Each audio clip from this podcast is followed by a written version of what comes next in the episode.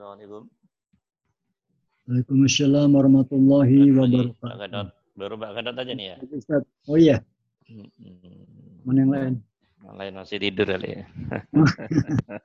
Habis dikir terus nih. Alhamdulillah. Iya, Yang lain habis tidur ini.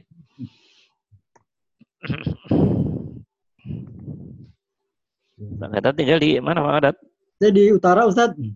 Di Jakarta Utara. Iya, Oh, gitu. ke apa ya? Ya,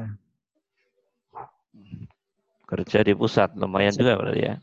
iya di Grogol. Ini selama bulan puasa masih full Ustaz.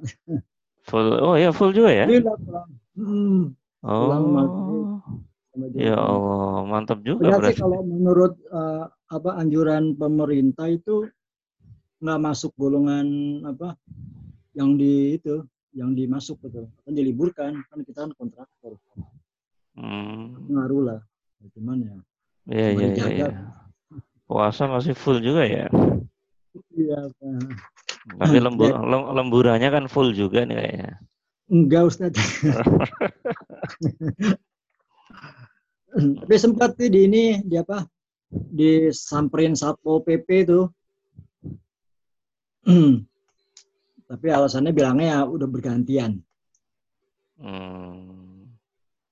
jadi kita nggak full jadi ada beberapa karyawan yang libur dua hari, dua hari lah Oh gitu. Jadi semacam rollingan ya. alasannya rolling Mm-mm. Ya, ya, ya, ya. tapi memang sebenarnya harus libur Ustaz. Hmm. tapi dia nggak apa-apa nggak terasa apa apa kerja kalau ini sore aja Ya, ya, ya. Oke, Pak Gadot, ada pertanyaan-pertanyaan Iya. sambil nunggu teman-teman nggak apa-apa, silahkan. namanya Daripada kosong. ya Pak Ustaz, eh, terus hubungan yang kema kemarin Ustaz ya yang Ya. kalau buna Allah eh, itu gimana ya apa eh, kita kan tahu bahwa sesungguhnya jiwa tuh menyuruh kepada keburukan kecuali jiwa yang diberi rahmat gitu.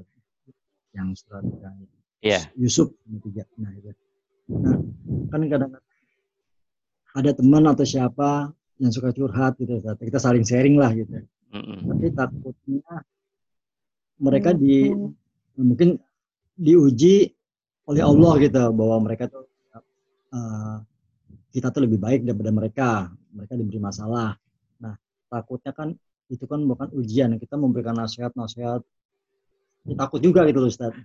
Palingnya saya sebagai teman oh sabar gitu Nah, terus eh, kalau memang ini apa ya sabar terus eh, ya alhamdulillah masih beri kesehatan paling hanya itu loh Ustaz takut kalau itu eh, teman saya tuh yang yang di- merupakan ujian gitu loh Ustaz.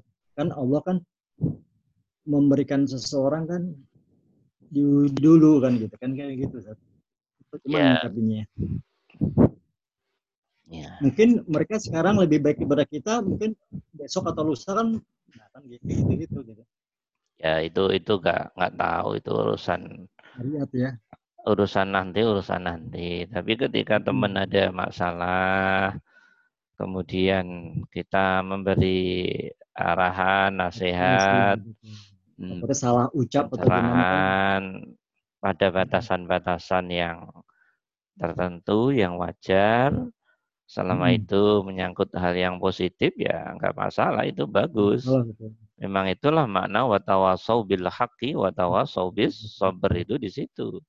Watawasau bil haqqi mau watawasau berbuat bis watawasau bis sabar. Ah, itu Pak Gatot. Ya, yang Hmm. penting tetap dijaga kestabilan hatinya. ah, semuanya dilakukan laki-laki lurus atas nama Allah Subhanahu wa taala. Iya, bilang gitu. gitu. Ya, ya itu udah benar, itu sudah benar. Kayak Yang- kemarin Ustaz, waktu hari apa hari Minggu, makanya saya nggak hadir di kelas. Ya teman datang ke rumah, ya teman lama ya teman kecil Ustaz gimana? ya akhirnya aku masih ada, saya ada ini aja, saya ada ini saya ngobrol gitu.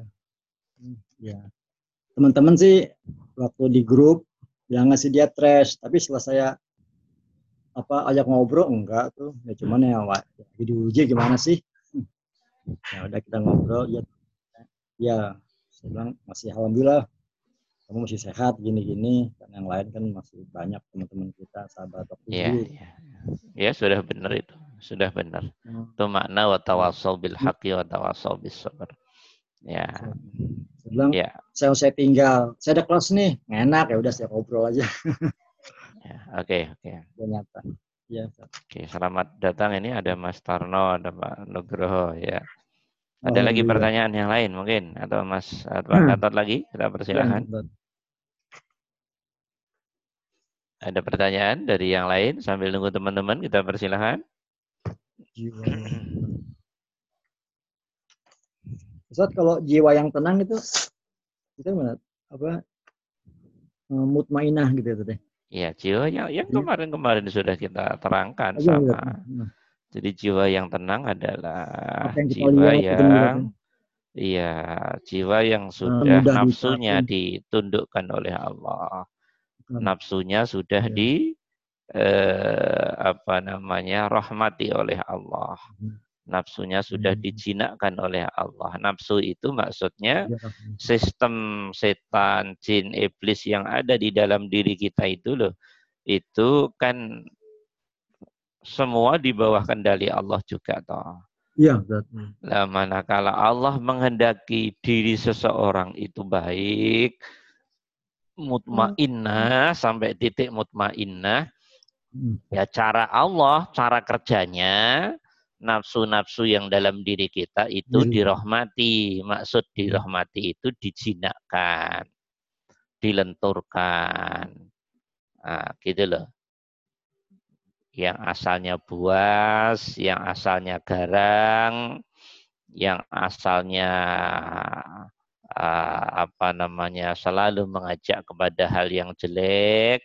Kalau Allah hmm. sudah merahmati nafsu ini, nafsu ini jadi lentur, jadi uh, jinak, jadi tidak buas lagi. Dia yang justru mengikuti kita, diri halus Hmm. badan halus kita, bukan kita yang bukan mereka yang ngatur badan halus kita, diri kita, jiwa hmm. kita, roh kita.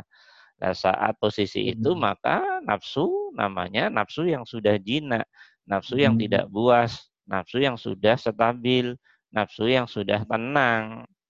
Ya, ya. Nah, kalau nafsu yang sudah tenang, maka otomatis ya. sistem diri, sistem diri lahir batin akan ikut tenang. Iya, betul. Gitu loh. Karena iya. nafsu ya. sudah dibuat jinak tadi, sudah hmm. dirahmati Allah tadi. Dan ya. sekali lagi yang bisa merahmati nafsu ini, yang bisa membuat nafsu ini dari iya. ganas, dari buas, dari garang, dari iya. selalu memelesetkan pada hal yang tidak baik kepada hal yang baik, itu hanya Allah saja. Kita tidak bisa, kita tidak iya, bisa. Ya bahasa syariatnya sih eh, lawanlah nafsu ya memang begitu syariat itu seperti itu. Lawanlah nafsumu. Nah, gitu loh. Nah, jangan ikutilah nafsumu dan seterusnya. Bahasa syariat selalu seperti itu.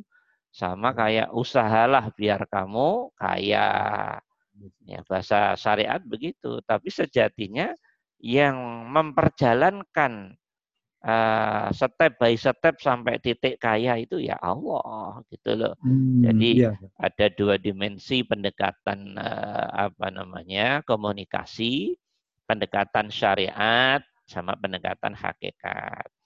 Ada beberapa ayat yang uh, yang uh, apa namanya konotasinya uh, bersihkan dirimu kan begitu tuh iya. bersihkan hatimu iya. qad aflaha man tazakka dan seterusnya itu hmm. komunikasi syariat teman-teman komunikasi syariat hmm. kalau iya. komunikasi hakikat ya ya sejatinya yang membersihkan ya Allah yang bisa menaklukkan nafsu ya Allah. Tapi kalau yang sesungguhnya yang merugilah orang yang mengotorinya, yang mengotorinya ya. Allah Se diri kita? Dan uh, merugilah dan orang yang mengotorinya. Kembali kepada ketika orang siapa pun tidak ditolong oleh Allah. Iya, ya, siapa pun yang tidak iya. ditolong oleh Allah, hatinya akan terkunci, Pak Gandot. Iya, betul. siapa pun sendiri, yang tidak ditolong oleh Allah dengan hidayahnya, Hmm. dengan taufiknya, dengan inayahnya, dengan rahmatnya, dengan fadlnya. Walaupun itu bapaknya Nabi, anaknya Nabi, istrinya Iya, Nabi, Nabi. keluarga dekat Nabi. Hati tetap tertutup. Itu otoritasnya Allah. Itu perbuatannya Allah. Gitu loh. Iya. Ya, yang jadi masalah Allah nolong apa tidak. Hmm. Kalau Allah nggak nolong, diri masuk zona Iya, hitam. Nah, saat Betul. diri ada pada zona hitam karena tidak ditolong oleh Allah, Hmm. Allah ngomong, ah, merugilah orang yang mengotori diri. Ya benar. Iya. Karena saat orang yang tidak ditolong oleh Allah, dia pasti tidak akan bisa mengendalikan nafsunya. Ketika tidak bisa mengendalikan nafsunya Hmm. karena dia sedang tidak ditolong oleh Allah, orang itu ada pada zona rugi, ada zona uh, uh, rugi, ada pada zona uh, apa namanya hitam, ada pada zona uh, keluar dari rahmatnya Allah. Itu bahasanya seperti itu. Betul, betul. Ya paham ya? Iya, iya, iya. Ya, Terus makanya hidup ini sebetulnya kan ya kan Allah selalu bilang berkali-kali dalam ayatnya, kalau aku mau kamu saya jadikan satu warna orang. Iya, itu warna orang. Ya toh? Walau Ya. Allah la ja'alakum ummatan wahidatan. Berapa ayat yang bilang begitu? Andai Allah mau, kamu itu dihabisin semua. Dan Ya. diganti makhluk yang semuanya beriman, semua soleh. Tapi Allah nggak mau. Allah mau semua berjalan tetap sesuai dengan kemutlakan otoritasnya Allah. Dan itulah maunya Allah. Hmm. Suka nggak suka ya harus suka. Kalau Allah yang mau bagaimana? Iya, iya. Nah, jadi biar dirimu enak membaca kehidupan ini. Kalau semuanya sudah kamu sandarkan pada Allah, Allah. tidak ada yang tidak enak dalam kehidupan ini. Hmm. Baik enak maupun gak enak, enak. Ah, Ustaz bilang. Kenapa di pandangan dohirmu, di hati do- di hatimu, pandangan hatimu, kok ada sesuatu yang tidak enak, tidak enjoy, tidak kamu inginkan? Karena dirimu memandangnya ukurannya logika dan Logika. dirimu nafsu. Nafsu. Kalau ukurannya mata hatimu, ya. Benar. semuanya jadi adem, jadi ayem. Iya, Ustaz. Gitu loh teman-teman. Iya. Teman-teman lihat Nabi Musa ya adem, lihat Fir'aun ya adem. Karena dirimu sudah sampai Allah, paham apa enggak? Hmm. Ya kalau masih duduknya di di zona eh, syariat doang, Hmm. lihat Musa kagum sekagum-kagumnya, lihat Fir'aun benci Oh, iya. sebenci-bencinya. Kenapa ada di bumi? Nah, kenapa ente Fir'aun ada di bumi ngotorin bumi Iya. doang ente goblok kita di situ paham apa enggak? Betul. Iya, jadi itu pandangan yang orang masih eh, walaupun profesor tapi dia masih profesor pada zona Syari- ilmu zohir, hatinya belum profesor, hatinya belum profesor. Hmm. Profesor ilmu zohirnya tapi hatinya Iya, masih. SD, paham apa enggak? Nah, gitu. Ustaz. Iya, iya. Nah, jadi ada profesor zohir, ada profesor hati, ruh, jiwa. Yang bagus ya kedua-duanya. Iya. Dua-duanya. Dunia dan akhirat. Ustaz. Ah, Ilmu. ah. Jadi kalau dirimu melihat Nabi Musa kagum, sekagum-kagumnya, ah, Hmm. heran seheran-herannya. Mm, Kemudian melihat Fir'aun, benci sebenci-bencinya. Berarti dirimu nggak paham Allah. Dirimu melihat Allah baru dari tekstual syariat. Belum Hmm. masuk ke alam ruh, ke alam hati. Gitu loh. Iya. Paham teman-teman? Ya, Ya kayak begitu aja contohnya. Sama kayak ngelihat orang kaya, orang miskin. Hmm. Sama kayak ngelihat orang cantik, ganteng, sama Hmm. orang yang tidak cantik, tidak ganteng. Sama kayak ngelihat orang yang eh, pinter, cerdas, sama orang idiot. Sama apa bedanya? Kalau hatimu sudah sama melihat dua hal yang selalu berlawanan dalam kehidupan ini, ya berarti Hmm. dirimu sudah sampai Allah berarti. Sudah sama-sama fahamnya, sama-sama ngertinya bahwa kedua-duanya sama-sama perbuatan a- Allah. Iya. Hmm. Jadi kalau yang ganteng perbuat, perbuatan Allah, yang jelek hmm. bukan perbuatan Allah begitu. Berarti dirimu nggak paham sama sekali. Di situ kan mulai hmm. ada tidak menerima ah, hatimu tidak enjoy, tidak enak, tidak stabil, tidak istiqrar, tidak mutmainah itu karena masih ada penolakan di dalam hmm. dirimu tentang tentang afalnya hmm. Allah, tentang sifatnya Allah, tentang Allah itu sendiri. Ringkas cerita diri masih bodoh tentang Allah, maka keadaan hati cara mandangnya seperti itu, selalu dari dimensi dohirnya. Itu namanya hmm. pandangan syariat. Nah, syariat itu memang begitu mandangnya. Maksudnya syariat yang belum buah, yang belum berbuah, hmm. yang belum jadi. Nah, gitulah Pak Gatot. Paham ya? Iya, paham ya, Nah, ada lagi yang lain, kita persilahkan. Pak Safrudin, Pak, Pak Wahyu, silahkan. Ada pertanyaan mungkin? Mas Tarno, Pak Nugroho, sambil nunggu teman-teman. Ya, selamat Bu Nelia. Belum ada Ustaz. Ada lagi yang lain? Kita persilahkan. Hmm. Hmm.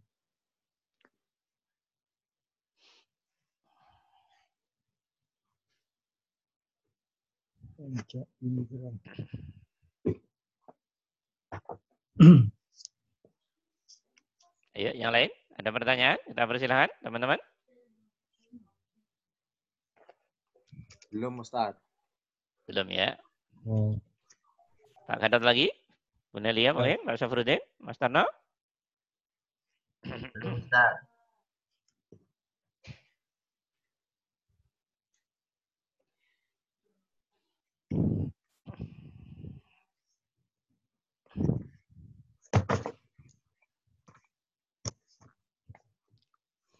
Kalau ini kita lanjutin aja ya walaupun ini sudah mulai banyak ini kita lanjutin ayat kajian ayat ke oh, iya. ayat berikutnya.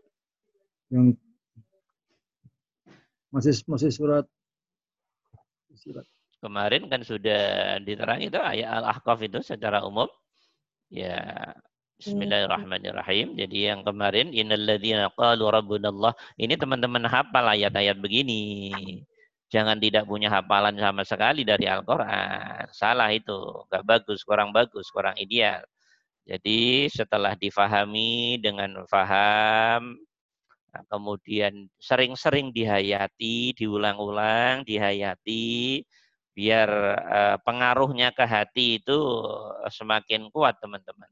Hati itu kalau sering di sering dicas bahasa bahasa listriknya itu juga sering punya kekuatan daya hidupnya juga tinggi. Sering-sering dihayati, dijiwai ya lewat membaca dan memahami ulangnya, sering-sering diulang, baik itu melalui sholatnya dan ininya. Teman-teman perlu, tidak perlu maksudnya itu mengejar secara fisik banyak yang dibaca tapi nggak paham, kayak anak kecil itu namanya. Bukan itu maksud Allah. Yang diinginkan oleh Allah itu dirimu, hatimu faham, bisa menangkap maksud pesan Allah dari situ agar diri uh, mendapat hidayah dari apa yang dibaca tadi, kemudian mengimplementasikan. Itu yang diinginkan oleh Allah. Itu yang dimaksud kitab itu gitu. Kitab yang dari kefahaman, dari bacaan menjadi laku. Laku real dalam kehidupan uh, keseharian. Nah, sekarang kita lanjutin ayat yang baru ini ya, Al-A'raf eh kok 104 ya, mestinya 204 kali ya. Saya yang salah ini, 204 atau 205, tergantung uh, ngitungnya dari mana. Nah, salah ini, 100 204 atau 205 kalau nggak salah. Tergantung mushafnya. Ada mushaf yang fawatihu suar tidak dihitung, ada yang dihitung. Ya, kadang penghitungan surat itu selisih ada satu atau dua. 205 Ustaz. 205 ya. ya. Hmm. Kita baca bareng-bareng ya. A'udzu billahi minasyaitonir rajim. Bismillahirrahmanirrahim. Ya, wadhkur rabbaka fi nafsika tadarruan wa khifatan wa dunal jahri minal qawli bil ghudwi wal asal wa la takum minal ghafilin innal ladzina 'inda rabbika la yastakbiruna 'an ibadatihi wa yusabbihunahu wa lahu yasjudun. Ya. Wadhkur. Apa artinya wadhkur itu, teman-teman? Ingatlah. Ya. Iya, zakaro yadhkuru uzkur. Ingatlah. Ingatlah ini umumnya orang pasti kembali kepada logika lagi-lagi. Umumnya orang ingat itu pasti pakai logika. Itu pemahaman umumnya orang. Nah, kalau peserta mustakili udah mulai ngerti bahwa ternyata ingatlah dalam konteks Allah itu sejatinya rosso, kesadaran.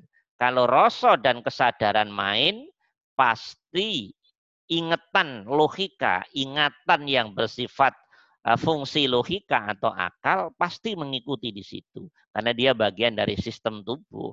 Ketika uh, sumbernya merasa dan menyadari, pasti semua sistem tubuh ikut merasa atas rasa dan kesadaran itu. Wadkur ingatlah, dikirlah, bahasa Jawanya ilinglah, nah, gitu ya. Tapi ilingnya dalam pengertian yang sudah kita ketahui. Ingatlah Rabbaka. Sudah tahu semua. Rabbaka. Fi nafsika.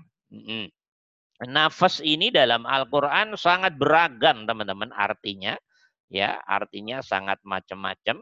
Dalam uh, ayat lain nafas berarti diri. Dalam ayat lain nafas berarti nafsu nafsu yang di dalamnya iblis, setan, jin.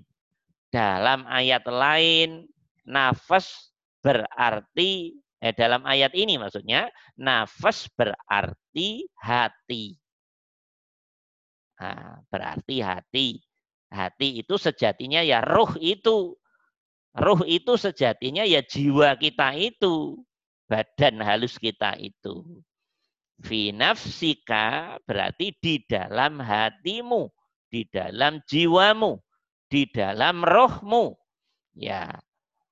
Tadorru'an. Apa tadorru'an? Siapa yang tahu artinya tadorru'an? Tadorru, ini populer sebetulnya teman-teman. Tadorru. Tadorru'an itu artinya keadaan hati, keadaan jiwa, keadaan roh yang yang tidak sombong, yang tidak bangga, yang tidak riak dan seterusnya dan seterusnya. Jadi keadaannya adalah jernih, keadaannya adalah bening, keadaannya adalah tulus, ah, penuh ketulusan. Itu namanya tadorruan. Nah, karena tidak sombong, ya pasti namanya tawadu. Tadoruk itu keadaannya seperti itu, keadaan hati yang jernih, keadaan hati yang eh, apa namanya tulus, keadaan hati yang merendah, ya merendah, merendah serendah-rendahnya, karena hati ngerti tidak ada yang tinggi kecuali Allah, tidak ada yang besar kecuali Allah, tidak ada yang hebat kecuali hanya Allah. Tidak ada yang kuat kecuali hanya Allah. Tidak ada yang keren kecuali hanya Allah. Tidak ada yang pintar, yang alim kecuali hanya Allah. Tidak ada yang bijaksana kecuali hanya Allah. Tidak ada yang kaya kecuali hanya Allah. Nah, duduknya hati dalam keadaan seperti ini itu namanya tawarruan. Nah, orang sering bilang tawaduk gitu aja. Tapi apa maksudnya tawaduk dalam hati itu ya kayak yang barusan kita ini. Tadarru itu seperti itu. Kenapa? Eh, takobal minawat tadoru ana gitu kan ya. Iya, tadoru itu pengertiannya dalam ayat ini seperti itu. Ya, keadaan hati yang jernih, bening, tulus, dan merasa rendah serendah-rendahnya. Karena ilmu hmm. hakikat itu ngajarin kita rendah serendah-rendahnya. Biar hmm. yang tinggi hanya Allah, biar yang besar hanya Allah, biar yang kuat hanya Allah, hmm. dan seterusnya dan seterusnya. Kalau duduknya roh, jiwa, hati pada posisi tadarruk, ya itu pas sudah, dirimu itu pas. Kalau tidak tadoruk, dirimu sejatinya sedang dikibulin nafsu. Suka ngerasa wah. Suka Hmm. ada rasa ah, sombong. Sombong dan wah atas nama apa pun. Atas nama kuat, atas nama ilmu, atas nama pengalaman, atas nama apa saja. Itu tidak disukai oleh Allah. Sebab kalau seperti itu namanya bukan tadoruk. Nah itu keluar dari kata tadoruk. Nah ini kata Allah, kalau mau kamu sampai kepada Allah melalui zikir tadi, hati harus. Aduh. Hatimu harus mendudukkan pada rasa dan kesadaran, ya tadi, rendah serendah-rendahnya. Bahasa kita sering pakai zero. Ngerasa kosong, ngerasa nol, rendah, serendah-rendahnya. Hmm. Yang tinggi hanya Allah, yang Iya. besar hanya Allah, yang kuat hanya Allah, yang kaya hanya Allah, yang pintar hanya Allah, yang memiliki harta hanya Allah, yang memiliki anak, istri, suami itu hanya Allah. Itu bukan milik kita, teman. Bahkan diri kita pun bukan milik kita. Ini milik Allah. Hati harus duduk pada keadaan tadorruk. Jangan hanya ingat Allah tapi hatimu berantakan, nggak ngerti caranya mendudukkan hati pada Allah. Nah itu yang nggak sampai-sampai pada Allah itu. Karena satu sisi akalmu mengingat Allah kayak mengingat sebuah vokab, hafalan vocabulary, sementara hatimu berantakan. Nah itu rak salah mendudukkan hati hubungannya dengan Allah dalam berzikir kepada Allah.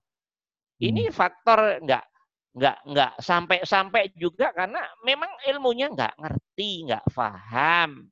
Di samping nggak ngerti, nggak paham, prakteknya itu nggak benar.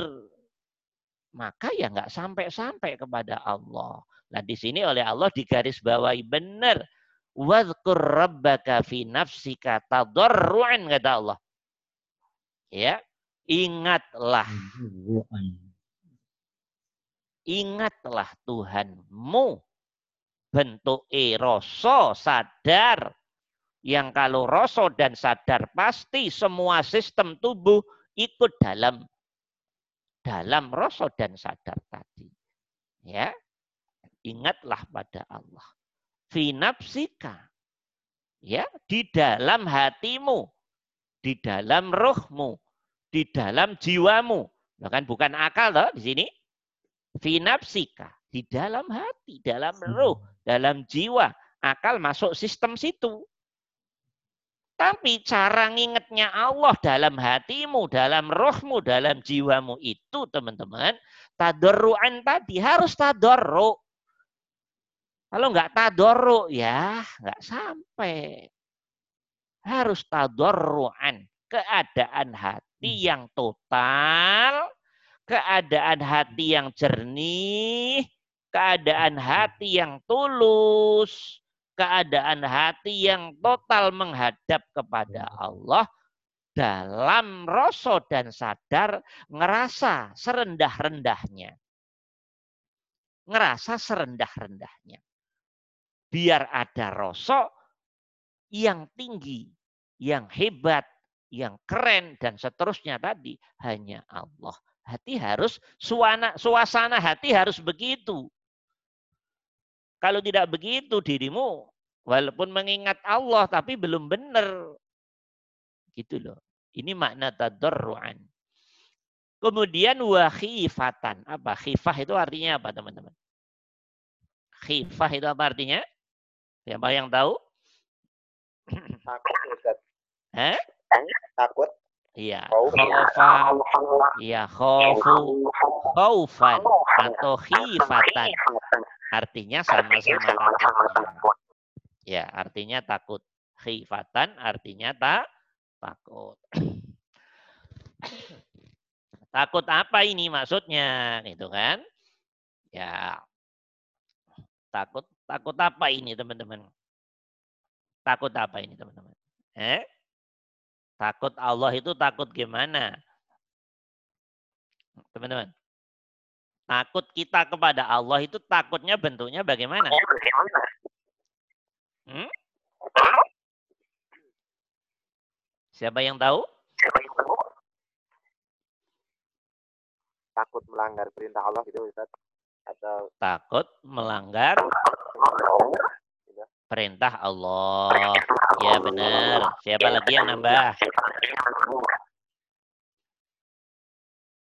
Ya, Takut tidak benar. ditolong oleh Allah. Takut tidak ditolong oleh Allah. Benar. Apa lagi? Ayo. Siapa lagi? takut untuk tidak menyambung kepada Allah Ustaz. Ya, takut tidak nyambung dengan Allah. Benar. Apa Ya, itu tadi benar semua. Ya. Takut melanggar larangan benar. Takut tidak ditolong benar.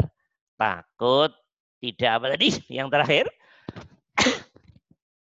Yang terakhir tadi Tidak apa? nyambung, tidak nyambung tidak Allah. nyambung pada Allah benar. Takut tidak mendapat rahmat benar. Takut tidak dapat hidayah benar. Nah, rasa takut, takut, takut kalau enggak, kalau lepas dari Allah, kalau dilepas dari Allah, kalau enggak ditolong oleh Allah, Rasa inilah sejatinya namanya khauf, teman-teman. Sebab siapa pun yang tidak ditolong Allah, siapa pun yang dijauhi Allah, siapa pun yang tidak dapat hidayah dan inayah taufiknya Allah, siapa pun yang nggak mendapat ridho rahmatnya Allah, pasti kepleset teman. Ini loh. Maka yang benar orang ketika menghadap pada Allah ada rosok. Karena kan tadi tadoro itu rendah serendah-rendahnya. Karena hanya Allah yang tinggi, hanya Allah yang yang sempurna, hanya Allah yang hebat, hanya Allah yang alim, hanya Allah yang kaya dan seterusnya dan seterusnya. Hati harus duduk di situ. Setelah hati duduk pada keadaan tadarru, hati sambil berharap dengan kuat bentuknya khauf tadi. Aku nggak mungkin baik tanpa hidayahmu ya Allah. Aku nggak mungkin baik tanpa pertolonganmu ya Allah. Aku nggak mungkin baik tanpa ainayahmu, taufikmu ya Allah. Aku nggak mungkin bisa zikir tanpa bimbinganmu ya Allah. Aku nggak mungkin bisa meninggalkan larangan tanpamu ya Allah. Aku nggak mungkin bisa menjalankan perintah tanpamu ya Allah. Loh, rasa keterikatan inilah. Inilah teman-teman. Namanya khauf. Dan ini kalau ada di hati kita kan berarti hati kita benar-benar tadorro. Zikir tapi nggak ngerasa zikir. Karena ngerti zikirnya itu pertolongan Allah. Rahmatnya Allah. Gitu. Kalau Allah mau, hatimu diklik, dilepas, lalai dari Allah dirimu. Boro-boro nyembah Allah, boro-boro zikir Allah. Enggak, enggak mau. Diri akan anti Allah oleh nafsu-nafsu yang menjajah diri kita tadi. Adanya dirimu tadarruan wa khifatan. Itu sudah bagian pertolongan Allah. Lah, kalau pertolongan ini dilepas, dirimu habis diri kita, teman-teman. Nah, rasa kefahaman ini dan sekaligus menjadi bagian dari doa yang sifatnya sirri dalam hati kita. Ya Allah, tanpa pertolonganmu, tanpa hidayahmu, tanpa taufik dan inayahmu, nggak mungkin hamba bisa zikir ini ya Allah. Bentuknya zikir, meninggalkan larangan atas nama Allah, itu zikir bentuknya zikir, melaksanakan perintah lurus atas nama Allah. Itu zikir. Jadi zikir itu sejatinya kesadaran jiwa, roh, hati saat menjalankan perintah ada kesadaran ini Allah. Saat meninggalkan larangan demi larangan, ada rasa kesadaran ini Allah. Ini pertolonganmu ya Allah. Ini hidayahmu ya Allah. Ini keterlibatan peranmu ya Allah. Dan dirimu di situ hilang karena kefahaman hatimu, rohmu, jiwamu tentang totalitas kehebatan Allah di situ. Peran Allah di situ. Dan diri kan nggak perlu dilihat toh, walaupun secara dohir itu punya peran. Gitu loh teman-teman. Biar tingkat keikhlasan kita semakin sempurna dan sempurna. Nah, itu namanya khifatan. Rasa yang ada di hati yang sangat dalam sana. Andai ini engkau lepas, nggak mungkin aku bisa meninggalkan larangan demi larangan atas namamu ya Allah. Andai ini engkau lepas, nggak mungkin hamba bisa menjalankan perintah demi perintah atas namamu ya Allah. Nggak mungkin. Rasa inilah teman-teman. Maka hati kemudian faham. Berarti sejatinya nggak ada hebat-hebatnya diriku. Yang hebat hanya ternyata engkau ya Allah. Khifah itu mengandung rasa sehebat itu teman-teman. Sedalam itu. Khifah itu seperti itu. Oke. Gitu loh teman-teman. Setelah hati ngerosok, khawatir, takut, bentuknya kesadaran rasa ini kalau nggak ditolong Allah nggak mungkin aku bisa begini. Karena itu terus tolonglah aku ya Allah. Terus bimbinglah aku ya Allah. Loh, gitu ya teman-teman. Begitu dilepas, kafir kita. Begitu dilepas, minimal kafir laku kita. Begitu dilepas, kita akan jadi orang yang lalai. Nggak mungkin ada tadarruan wa khifatan di hati kita. Nggak mungkin. Yang ada walaupun ngerjakan kebaikan. Yang ada walaupun meninggalkan larangan, hati sombong. Hati bangga, hati ria. Itu tetap namanya kafir. Karena di hati tidak ada tadarruan wa khifatan. Gitu loh. Faham? Hati-hati, hati-hati. Nah, dah itu etika berzikir keadaan hatinya seperti itu. Wadhkur rabbaka fi nafsika tadarruan wa khifatan. Terus ada lagi etika yang ketiga kata Allah wadunal jahri. Apa dunal jahri itu teman-teman? Dunal jahri itu apa? Duna itu tidak jahri itu keras. Wadunal jahri jadi ketika dirimu mengingat Allah, zikir pada Allah melalui hatimu, jiwamu, rohmu dengan keadaan hati yang tadarruk dan khifah tadi, wadunal jahri, nggak nggak usah keras-keras, nggak usah keras-keras.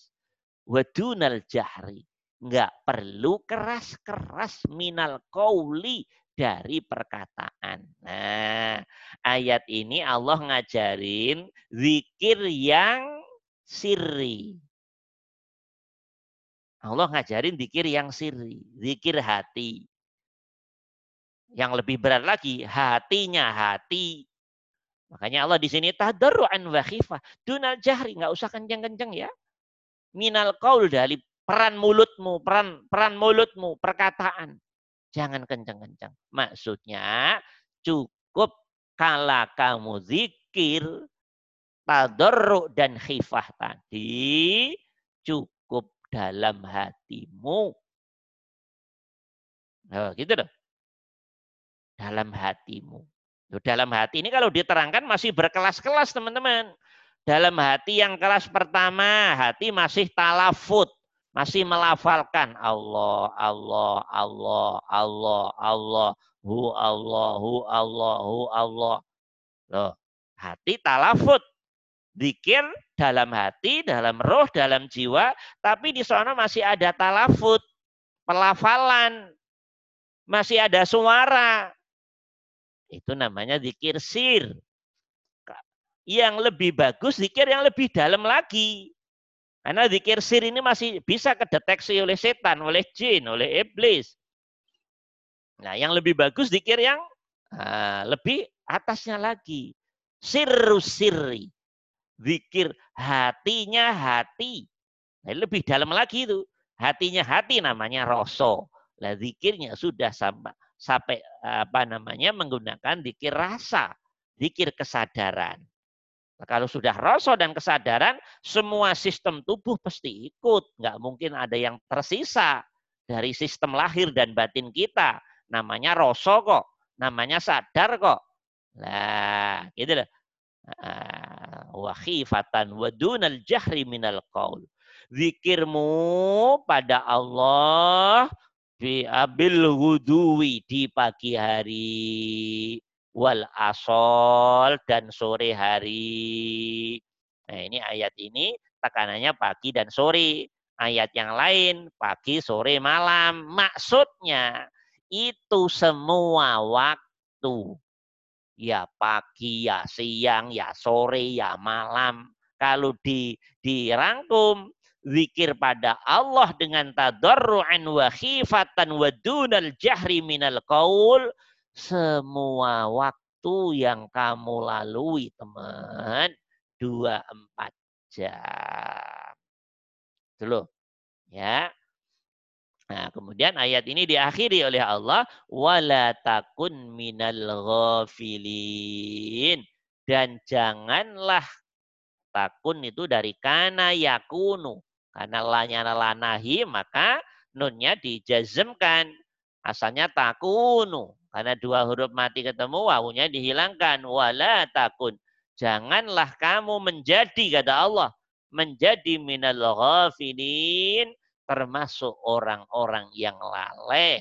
Baik pagi, siang, sore, malam. Jangan sampai dirimu lalai dari aku tidak ada rasa dan sadar dari aku. Tidak ingat aku. Tidak zikir padaku. Lewat aktivitas demi aktivitasmu. Lewat nafas demi nafasmu. Lewat detik demi detikmu. Nah, dah ini jelas toh ayatnya. Nah, dah jelas kali ayat ini. Nah, kayak kalau disimpulkan teman-teman, ayat ini Allah memerintahkan dengan tegas. Kita disuruh selalu berzikir kepada Allah. Dan dalam konteks ini, dalam konteks ayat ini lah ya, anjuran berzikirnya lebih pada menggunakan pendekatan, metode, uh, uh, torikoh, uh, zikir sir, zikir rahasia tadarruan wa khifatan wa dunal jahri minal qaul. Di semua waktu kita, pagi, sore. Nah, di sini pagi sore, di ayat yang lain diperkuat. Ya malam, ya siang, semua waktu. Bahkan dalam hadis, Rasul selalu zikir pada Allah fi kulli ahyanihi. Karena Rasulullah Sallallahu Alaihi Wasallam yadkurullah fi kulli ahyanihi. Nabi setiap keadaannya, sepak terjangnya, nafasnya, gerak-geriknya selalu berzikir pada Allah. Nah, zikirnya bukan sekedar zikir pakai lisan saja. Zikirnya Nabi sudah kelas berat. Zikirnya sirus siri. Rahasianya rahasia. Hatinya hati. Namanya rasa. Namanya kesadaran. Walaupun mulutnya ngomong apa saja, komentar apa saja. Walaupun matanya membaca apa saja, telinganya mendengar apa saja, yang hadir di alam rasa dan kesadarannya adalah Allah Subhanahu wa taala.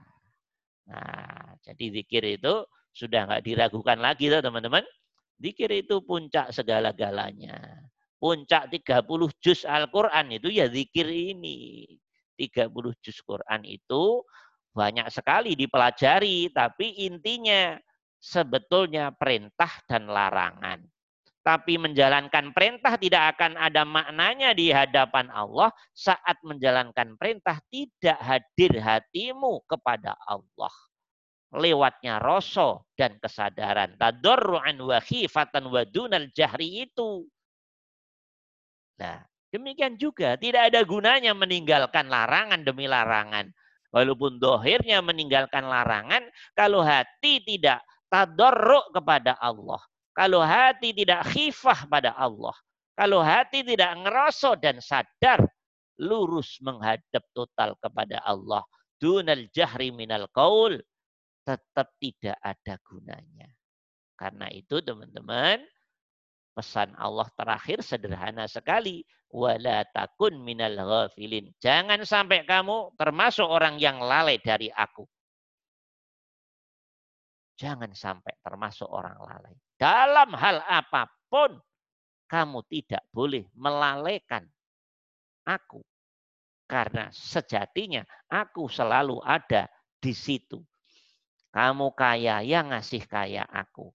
Mestinya kamu harus zikir dengan kayamu. Kamu miskin yang ngasih miskin aku. Mestinya kamu harus zikir lewat miskinmu itu. Kamu cantik, ganteng, itu aku yang memberi.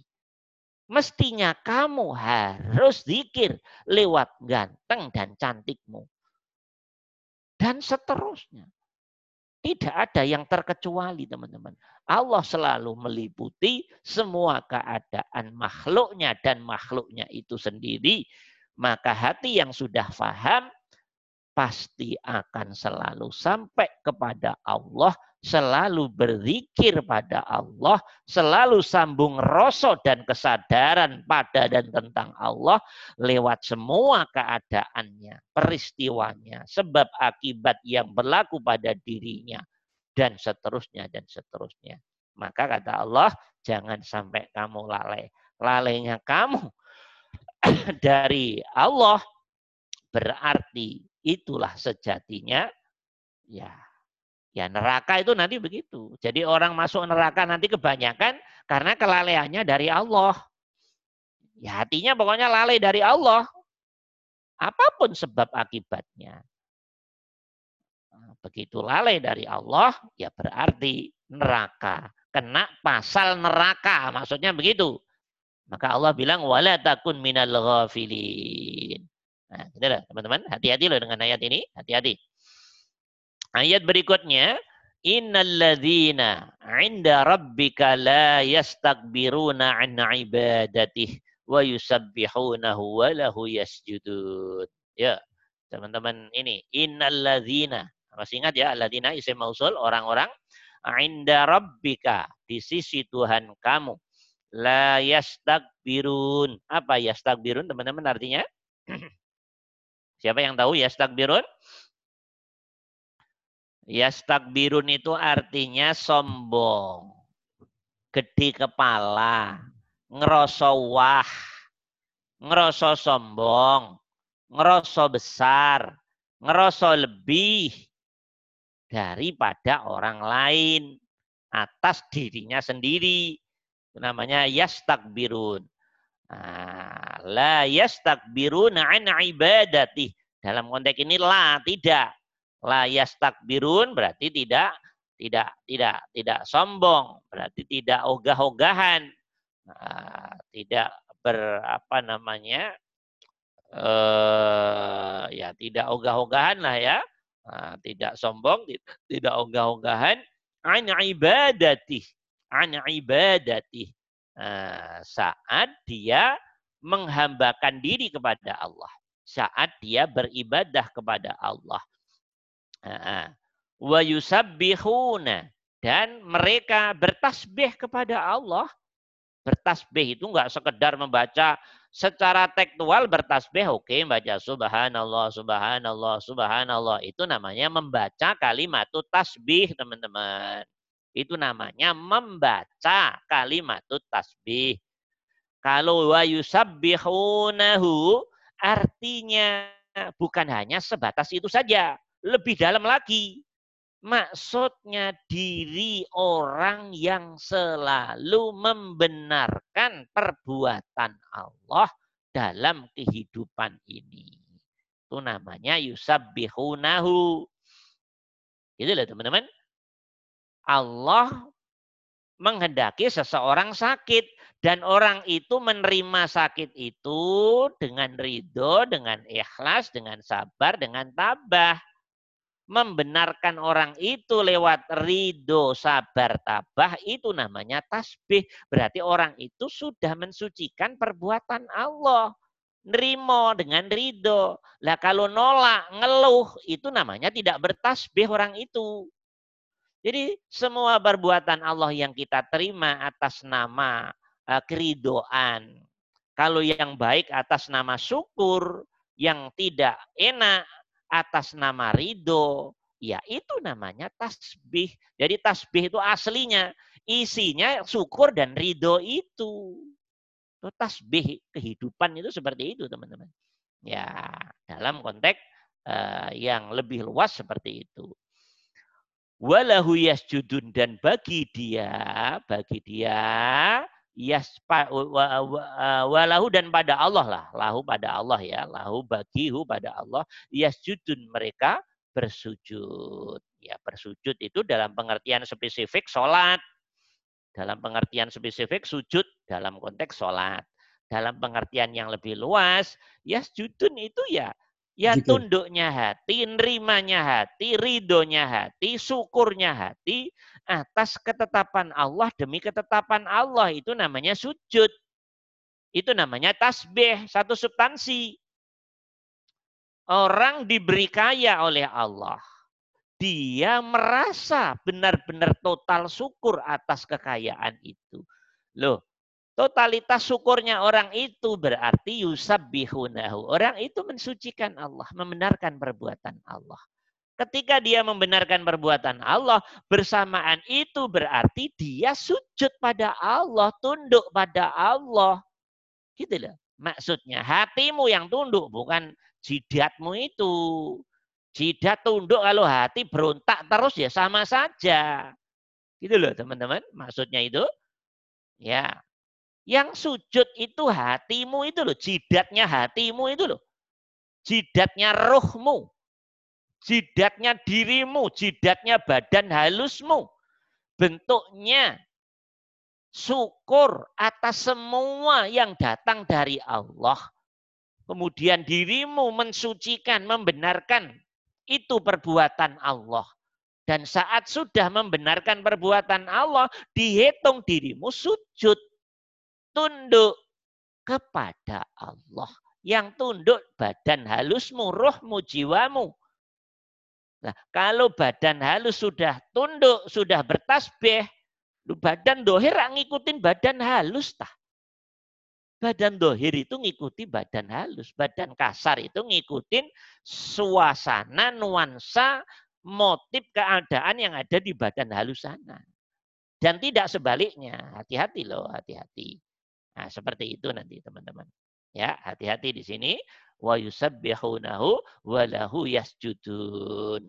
Nah, tidak sedikit juga saudara-saudara kita yang memahami sujud itu selalu dimensi dohir saja. Ya, tapi kalau pemahamannya baru sampai situ ya monggo nggak masalah. Berarti ilmu yang diberikan oleh Allah baru sampai situ. Ya kalau udah di, dibilang sujud itu ya lagi-lagi yang penting jidatnya kena tanah itu sujud.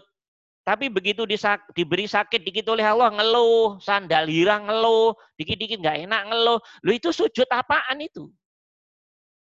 Itu sujud apaan? Itu namanya sujud dalam konteks praktek sholat.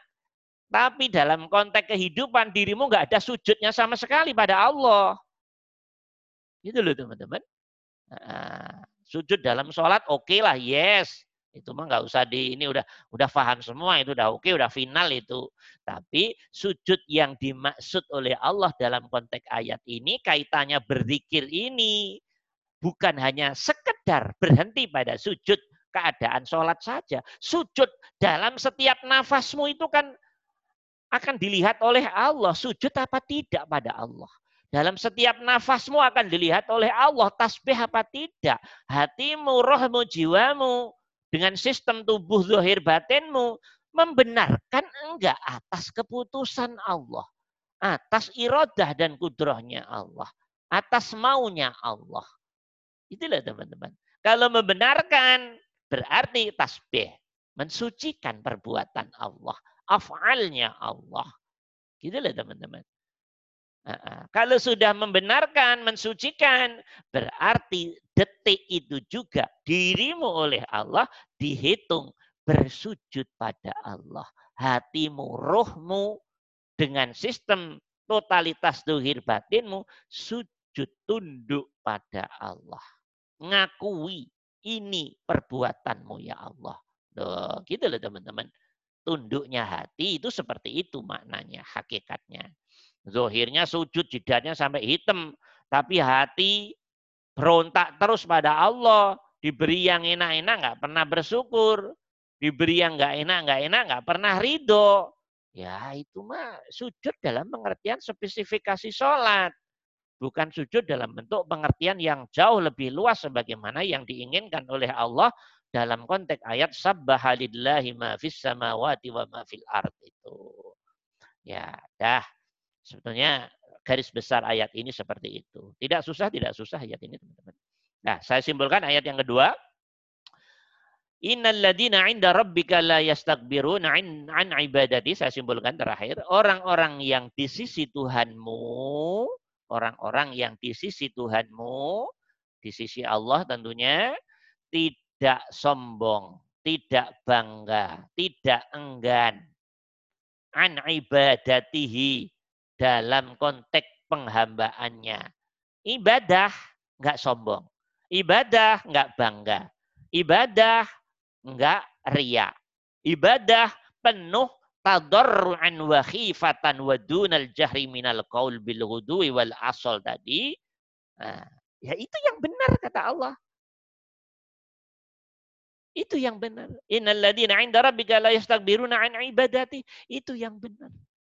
Di hati sudah enggak ada rasa apa pun selain Allah. Sudah benar-benar tadar wa khifah wa dunal jahr minal qaul. Ini urusan hati teman-teman. Tadarru itu urusan hati. Khifah itu urusan hati. Dunal jahr minal kol juga relatif bagian hati. Jangan terlalu membawa ke dimensi dohir terus. Dohir oke okay juga, tapi jangan berhenti di dohir terus. Ini sejatinya substansinya ke hati semua ini. Lah, orang-orang yang tidak sombong, tidak bangga, tidak ria, tidak mengangkat diri, tidak enggan dalam konteks penghambaannya kepada Allah. Karena ngerasa itu rahmatnya Allah, fadlnya Allah.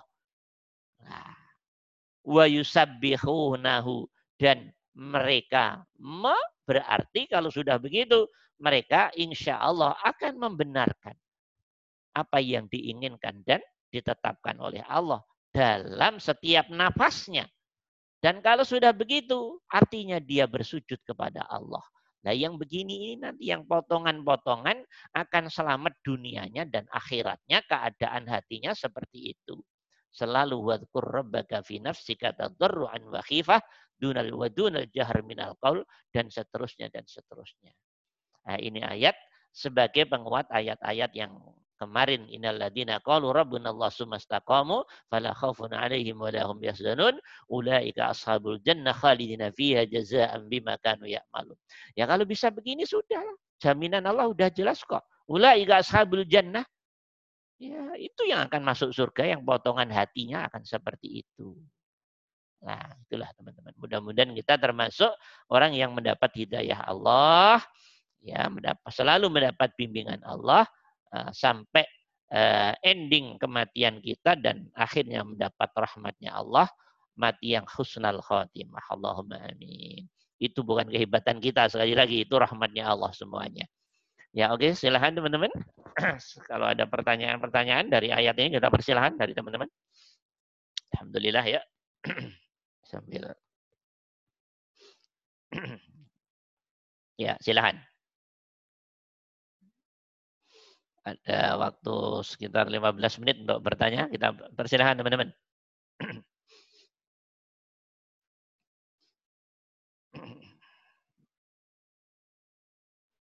Silakan ya.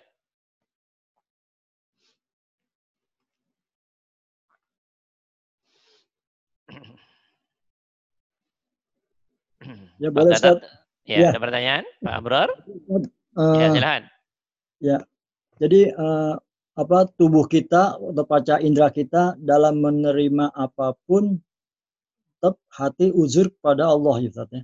Iya, iya, iya. Nggak boleh, ya nggak boleh uh, bagaimana ya terima aja gitu Ustaz. Kenapa? Ya artinya eh, hati kan kadang-kadang timbul pertimbangan-pertimbangan dalam apa baca indera kita Ustaz. dalam Mm-mm. ya entah itu mata, ya ya telinga, Mm-mm. ucapan. Jadi eh, yang dimaksud eh, dalam ayat ini kita di eh, harus menerima apa yang Allah berikan kepada kita gitu kan. Iya, iya, iya. Harus menerima dan nyadari kalau itu sejatinya pengirimnya Allah. Sadarnya kita dalam setiap peristiwa bahwa itu sejatinya kehendaknya Allah, rencananya Allah, Hmm. keinginan dan ketetapan Allah. Sadarmu lewat peristiwa demi peristiwa itu namanya zikir, teman. Nolakmu nawam, namanya kelalaian. Hmm. Teman-teman diberi sakit, nolak. Itu namanya kelalaian, itu kesombongan. Oke. Itu neraka. Pasal neraka itu. Hmm. Sakit, hati ridho ya Allah. Ini keinginanmu, ini ketetapanmu. Ini engkau yang ngirim ya Allah. Siap menerima ya Allah. Hamba ridho ya Allah. Hamba ikhlas. Nah, Ya. ridho, kalau sudah ridho, biasanya diikuti ikhlas. Jadi sebelum ikhlas mesti ridho dulu. Nggak mungkin eh, orang orang apa ikhlas, orang sabar itu nggak berangkat dari ridho, nggak mungkin. Sabar itu berangkat dari keridoan, karena Ridho. nerimo. Kalau sabarnya karena terpaksa, itu bukan itu yang dimaksud oleh Allah. Itu namanya terpaksa. Sabar itu berangkat dari ridho. Duduknya hati yang karena faham pada Allah, tentang Allah, kemudian hati menerima secara legowo karena tahu itu kirimannya Allah. Itu namanya ridho. Habis ridho muncul sabar. Sabar tabah itu munculnya setelah orang hati kita itu ridho. Kalau nggak Hmm. ridho bagaimana bisa sabar?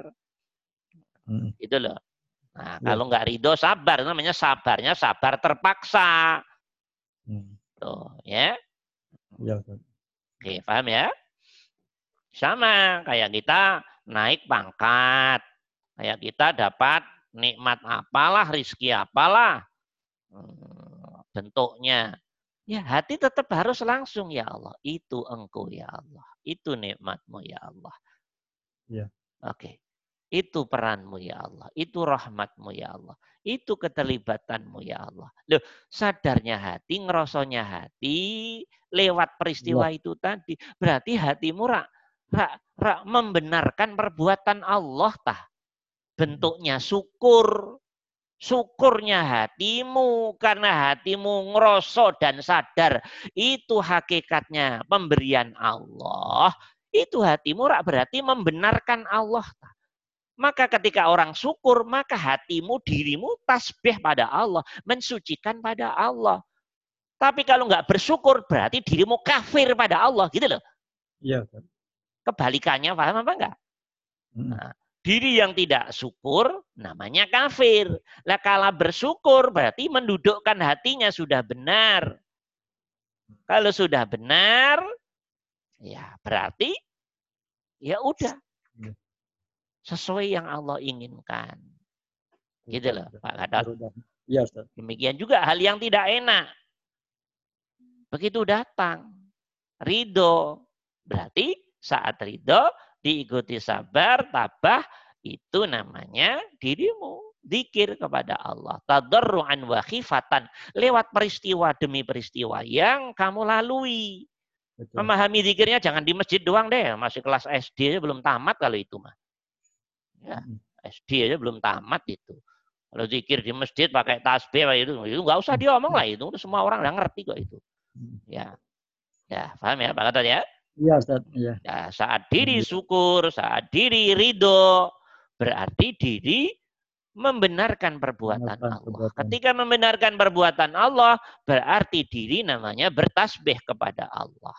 Hmm. Saat diri membenarkan perbuatan Allah, berarti diri tunduk pada Allah. Udah itu cocok sesuai dengan kemauan Allah. Yang begitu yang calon penghuni surga itu yang hatinya seperti itu keadaannya. Zikirnya bukan sekedar di masjid doang, tapi zikirnya lewat per Iya. peristiwa demi peristiwa, iya. nafas per nafas yang dikirimkan oleh Allah pada diri ki- kita. Karena Kita. nggak mungkin dalam diri kita tidak terjadi peristiwa itu nggak mungkin. Ya, peristiwa satu ganti peristiwa yang lain dan seterusnya. Itu semua hakikatnya perbuatan Allah. Diri duduk di situ dan akhirnya nyambung pada Allah lewat peristiwa demi peristiwa, lewat nafas demi nafas, lewat Hmm. detik demi detik. Ya itu diri mudah calon kekasih Allah kalau udah bisa begitu. Kalau fahamnya zikir baru hanya waktu sholat lima waktu, sholat rawatib, itu anak TK aja faham lah. Kalau itu nggak usah diomong ya. Itu udah lulus semua kalau itu. Ya, ya paham ya? Ustaz. Ya, oke. Wah. Ada lagi mungkin yang lain teman-teman? Boleh satu lagi Ustaz? Boleh, boleh silakan. Jadi mohon maaf. Jadi eh, kalimat la yastak biru eh, kita La tidak boleh sombong. yastakbirun. Ya, birun. Kita tidak boleh sombong dalam arti kata kita diuji dalam panca indera melalui tangan kita eh, menerima rezeki atau apalah katakanlah di rezekinya diambil kita selalu eling ya Ustaz, bahwa itu merupakan irodah dan kudrohnya. Iya, semua kejadian menjadi zikir. Kalau saya bilang semua kejadian. Kejadian itu kan hanya ada dua tuh teman-teman. Stabil. Kejadian yang kamu inginkan atau kejadian yang tidak kamu inginkan. Betul. Peristiwa yang kamu inginkan atau peristiwa yang tidak kamu inginkan. Dalam pernafas kita hanya ada dua dua Ya. aktivitas itu. Yang kamu inginkan, kamu syukuri apa enggak? Kamu ada rasa sadar pada Allah enggak kalau itu hakikatnya? Iya, kebaikan Allah, nikmat Allah, rizki Allah, pengirimnya Allah. Sudah ada rasa itu apa belum? Atau yang penting makan, makan, minum, minum. Ya toh? Ngumpul anak istri, ngumpul-ngumpul doang. Kerja, kerja doang. Hatimu enggak ada rasa. Itu sejatinya Allah di situ. Iya, kembali Jadi sambung namanya ya ya stakbirun namanya, lalai namanya, sombong namanya, Sombong. bangga namanya. Tertutup dari Allah. Sombong itu maksudnya tertutup dari Allah. Kalau tertutup maka namanya sombong. Sombong. Bangga, riak itu kan karena tertutup dari Allah. Tah. Kalau tertutup dari Allah nggak mungkin orang itu sombong, orang itu bangga, orang itu riak. Karena hatinya sampai kepada Allah. Kalau sampai kepada Allah pasti tadarruan wa khifatan. Lawan dari yastakbirun. Itu loh teman-teman. Ah. Lah yang benar lah yastakbirun. Tidak enggan, Tidak. tidak ogah-ogahan, tidak sombong, juga tidak bangga, juga tidak ria, juga nggak ada wah, karena udah ngerti semua. Ini pemberian Allah, aku Hmm. harus syukur. Ini pemberian Allah, aku Hmm. harus ridho. Hidup hanya ada dua itu toh, nggak ada yang lain lagi toh. Iya Ustaz. Maka diri selalu bisa zikir pada Allah lewat peristiwa yang enak demi tidak enak, yang silih berganti pernafas tanpa ada hentinya ini. Hmm. Enak dan nggak enak kan nggak pernah berhenti tuh dalam setiap nafas kita. Ya sekarang enak, berapa menit, detik lagi, jam lagi, hari, ganti tidak enak. Peristiwa nggak enak dan nggak enak selalu muncul di diri kita. Muter. Dan itu kehendak Allah pada diri kita. Kita sih pengennya enak terus, Hmm. ya apa enggak? Pengennya Hmm. kayak yang kaya, pengennya yang pinter, pengennya yang ah, istrinya, suaminya cantik, ganteng. Terus pokoknya nggak ada kekurangannya. Kalau kita pengennya begitu nafsu kita. Iya. Hmm. Tapi itu nggak bakalan mungkin terjadi. Harus ada enak dan nggak enak. Harus itu muter terus. Karena itulah cara Allah untuk mengenalkan dirinya pada diri kita. Itu Hmm. aja kita nggak paham-paham terus kok. Iya.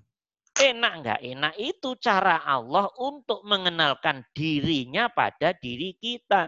Cuman diri yang nggak mendapat rahmat Allah, walaupun sakit puluhan tahun, ya tetap aja nggak akan kenal Allah, nggak akan paham Allah, nggak ngerti Allah. Habis sembuh ya tetap sembuh itu aja. Nggak akan Hmm. ada rasa dan kesadaran tentang keterlibatannya Allah. Iya. Iya apa enggak toh? Betul.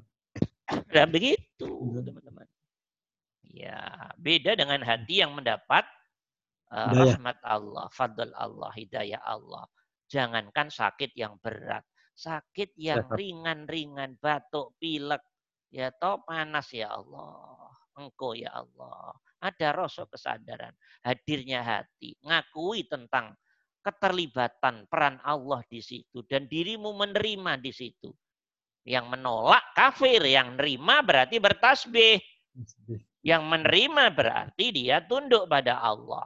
Yang menolak kafir. Jadi kalau Allah bilang kafir itu nggak berarti kafir identitas agama. Walaupun sudah diri Islam, haji 27 kali sekaligus. Begitu terjadi hal yang nggak enak, kamu tolak. Berarti dirimu kafir gitu aja kok repot. Kafir dalam konteks laku tadi. Nah, gitu ya teman-teman. Iya. Paham ya? Iya. Jadi nanti raport dalam kehidupan tuh hanya ada dua. Ada ada dua. Islam atau kafir. Islam apa kafir? Islam apa kafir? Gitu loh. Ngerti nggak? Iya. Kalau digambarkan begitu. Nerima duit, oh Islam. Nerima duit, kafir. Paham apa enggak? Ya, enggak punya duit, Islam. Enggak punya duit, kafir. Bahasa lainnya, nerima duit, tasbih. Nerima duit, tidak bertasbih. Bahasa lainnya, nerima duit, sujud. Nerima tidak nerima duit, tidak sujud. Tidak nerima Hmm. duit, sujud. Tidak nerima duit, tidak sujud. Nanti bahasanya sejatinya hanya itu saja. Jadi rapotnya di rapot di hadapan Allah sejatinya hanya dua aja. Ada Allah apa tidak? Ada Allah ya berarti Islam, tasbih, sujud. Enggak ada Allah, ya berarti kafir. Tidak tasbih, tidak sujud. Gitu aja toh. Nah, tidak ridho. Nah itu aja udah. Bahasanya hanya Islam atau tidak Islam. Gitu teman-teman. Paham ya? Ya, betul. Ya. Hmm. Beri nikmat oleh Allah. Tak tahu apalah. Nah, terus hati lalai dari Allah. Ngerasa diri yang hebat, yang keren. Allah tidak terlibat dan dilibatkan di alam rasa dan sadarnya. Ya kafir gitu aja kok. Jadi nanti rapotnya kafir Islam, kafir Islam, kafir Islam. Hmm. Kalau kafir berarti rapotmu merah. Kalau Islam berarti hatimu benar. Yaitu yang bisa menjadi rahmat untuk kita masuk surga atas izin Allah. Itu kala rapotnya Islam tadi. Ya. Kala rapot lakunya. Kala rapot lakunya Islam. Itu loh teman-teman ya. Hmm. Oke, paham ya? Hmm. Ya, ada Hmm. satu pertanyaan. Masih ada lima menit, silahkan. Yang lain, ada pertanyaan. Yang lain, yang lain. Ganti, ganti Pak. Hmm. Yang lain, silahkan. Masih ada lima menit, teman-teman. Silahkan. Aduh. Aduh. Yang lain, silahkan. Pak Nugroho, Pak Wahyu, Pak Abror, Mas Tarno. Belum ada Ustaz. Yang lain, yang lain.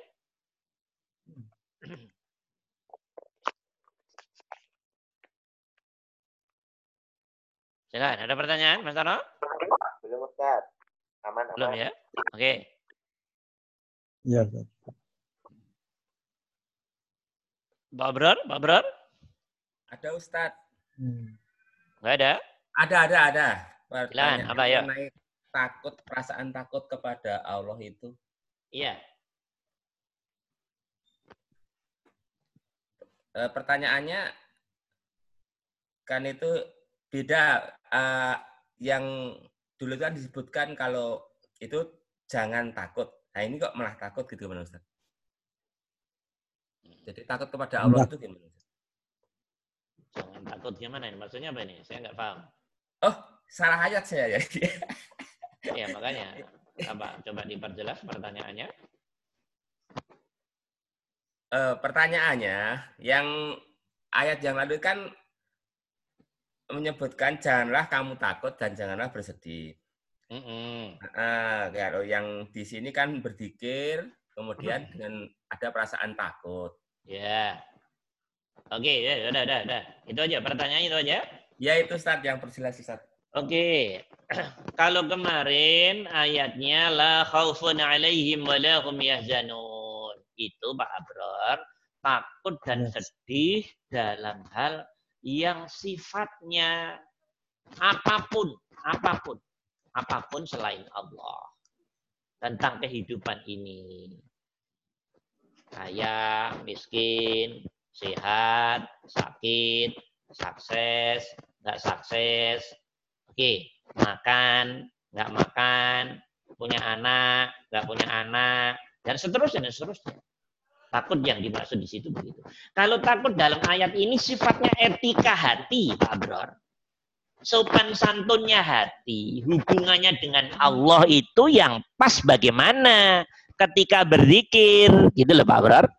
Ya, sopan santunnya hati. Tadoro itu keadaan hati. Jadi sopan santun, tadoro itu sopan santun. Hati yang rasa rendah total nol, zero, rendah serendah-rendahnya. Itu rak keadaan hati toh. Berarti sopan santunnya hati toh. Namanya al-akhlak al-ilahi. Nah, termasuk khifah. Khifah itu ngerasa takut. Jadi ini etika hati Pak Bro. Ngerasa aduh gimana kalau saya tidak ditolong oleh Allah. Loh, idealnya memang harus punya rasa begitu. Sebab kalau kita ini dilepas oleh Allah, habis Pak Abror, habis kita. Oke? Kalau dilepas jadi dari oleh Allah, habis kita. Bahasa kasarnya ya sudah selesai udah. Kafir, neraka, nah gitu saja. Ande, ande kita dilepas oleh Allah dari pertolongan Allah dari hidayahnya Allah, dari taufik dan inayahnya Allah. Nah, karena itu Allah ngajarin etika kita biar semakin kuat ikatan hubungan hati kita dengan Allah. Karena dengan merasa ya Allah tanpa tanpa engkau, tanpa tanpa pertolonganmu, tanpa hidayahmu, udah saya nggak ada apa-apanya ya Allah. Saya tidak apa-apa dan tidak siapa-siapa. Nah, ini juga untuk membentuk keadaan hati bahwa biar kebaikan demi kebaikan yang kita lakukan. Jangan sampai ada klaim dari kita. Maka ada namanya khifah. Biar ada etika hati begitu, Pak. Pak Abrar. Nah, satu sisi kita berharap dengan kuat pada Allah merangkul sekuat-kuatnya pada dan tentang Allah. Oke? Satu sisi. Nah, gitulah. Maka namanya khifah. Sisi yang lain dari keadaan ini juga secara berbalik biar tidak ada rasa kehebatan diri kita. Tidak ada rasa kehebatan peran diri kita. Maka tadi di depannya diajarin tadorru. Zero, nol, rendah. Serendah-rendahnya tadi. Jadi ini hanya mengajari etika hati. Hubungannya tentang Allah. Bagaimana biar diri kita itu kalau boleh dibahasakan selalu merangkul Allah sekuat-kuatnya. Selalu berharap kepada Allah sekuat-kuatnya tentang bahwa mudah-mudahan biar kita selalu mendapat rahmat Allah tadi. Nah, keadaan hati yang seperti ini, ini bagian namanya etika hati. Khifahnya di situ bentuknya, Pak Bro ya.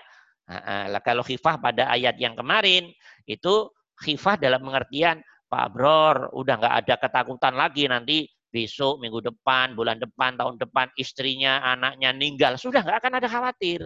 Nggak ada takut lagi. Siap ya Allah. Nah, dalam konteks itu siap. Siap. Ya, gitu loh.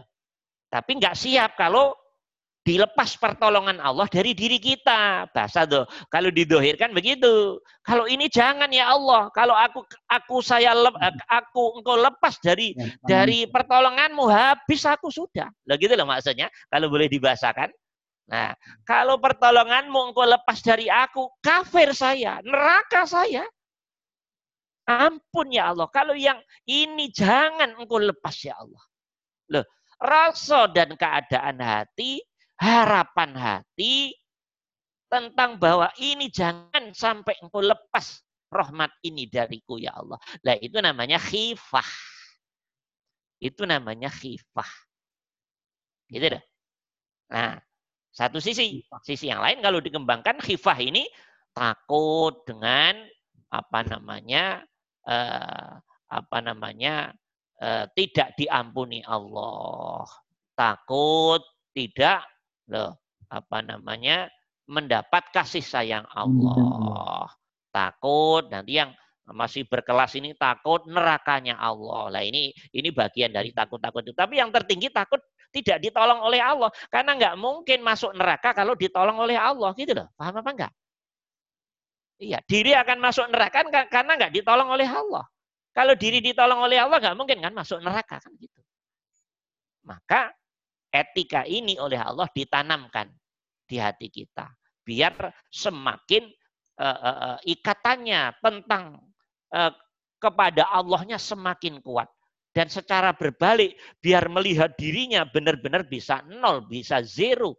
Ternyata aku bisa berbuat baik demi per, kebaikan demi kebaikan. Bukan kehebatanku ternyata. Ternyata pertolongan Allah, hidayahnya Allah. Nah, maka saya harus bertasbih dan sujud dengan itu. Nah, gitu loh Pak Benar ya, paham ya? Iya. Ya. Oke, waktu kita udah habis teman-teman. Alhamdulillah rabbil alamin. Mudah-mudahan ada manfaatnya. Tolong ayatnya sering dibaca, dihayati, direnungi dan kemudian dihafal ayat-ayatnya. Sangat-sangat uh, menjadi pondasi tauhid seperti ini, teman-teman. Alhamdulillah rabbil alamin. Ya, assalamualaikum warahmatullahi wabarakatuh. Waalaikumsalam warahmatullahi wabarakatuh. wabarakatuh.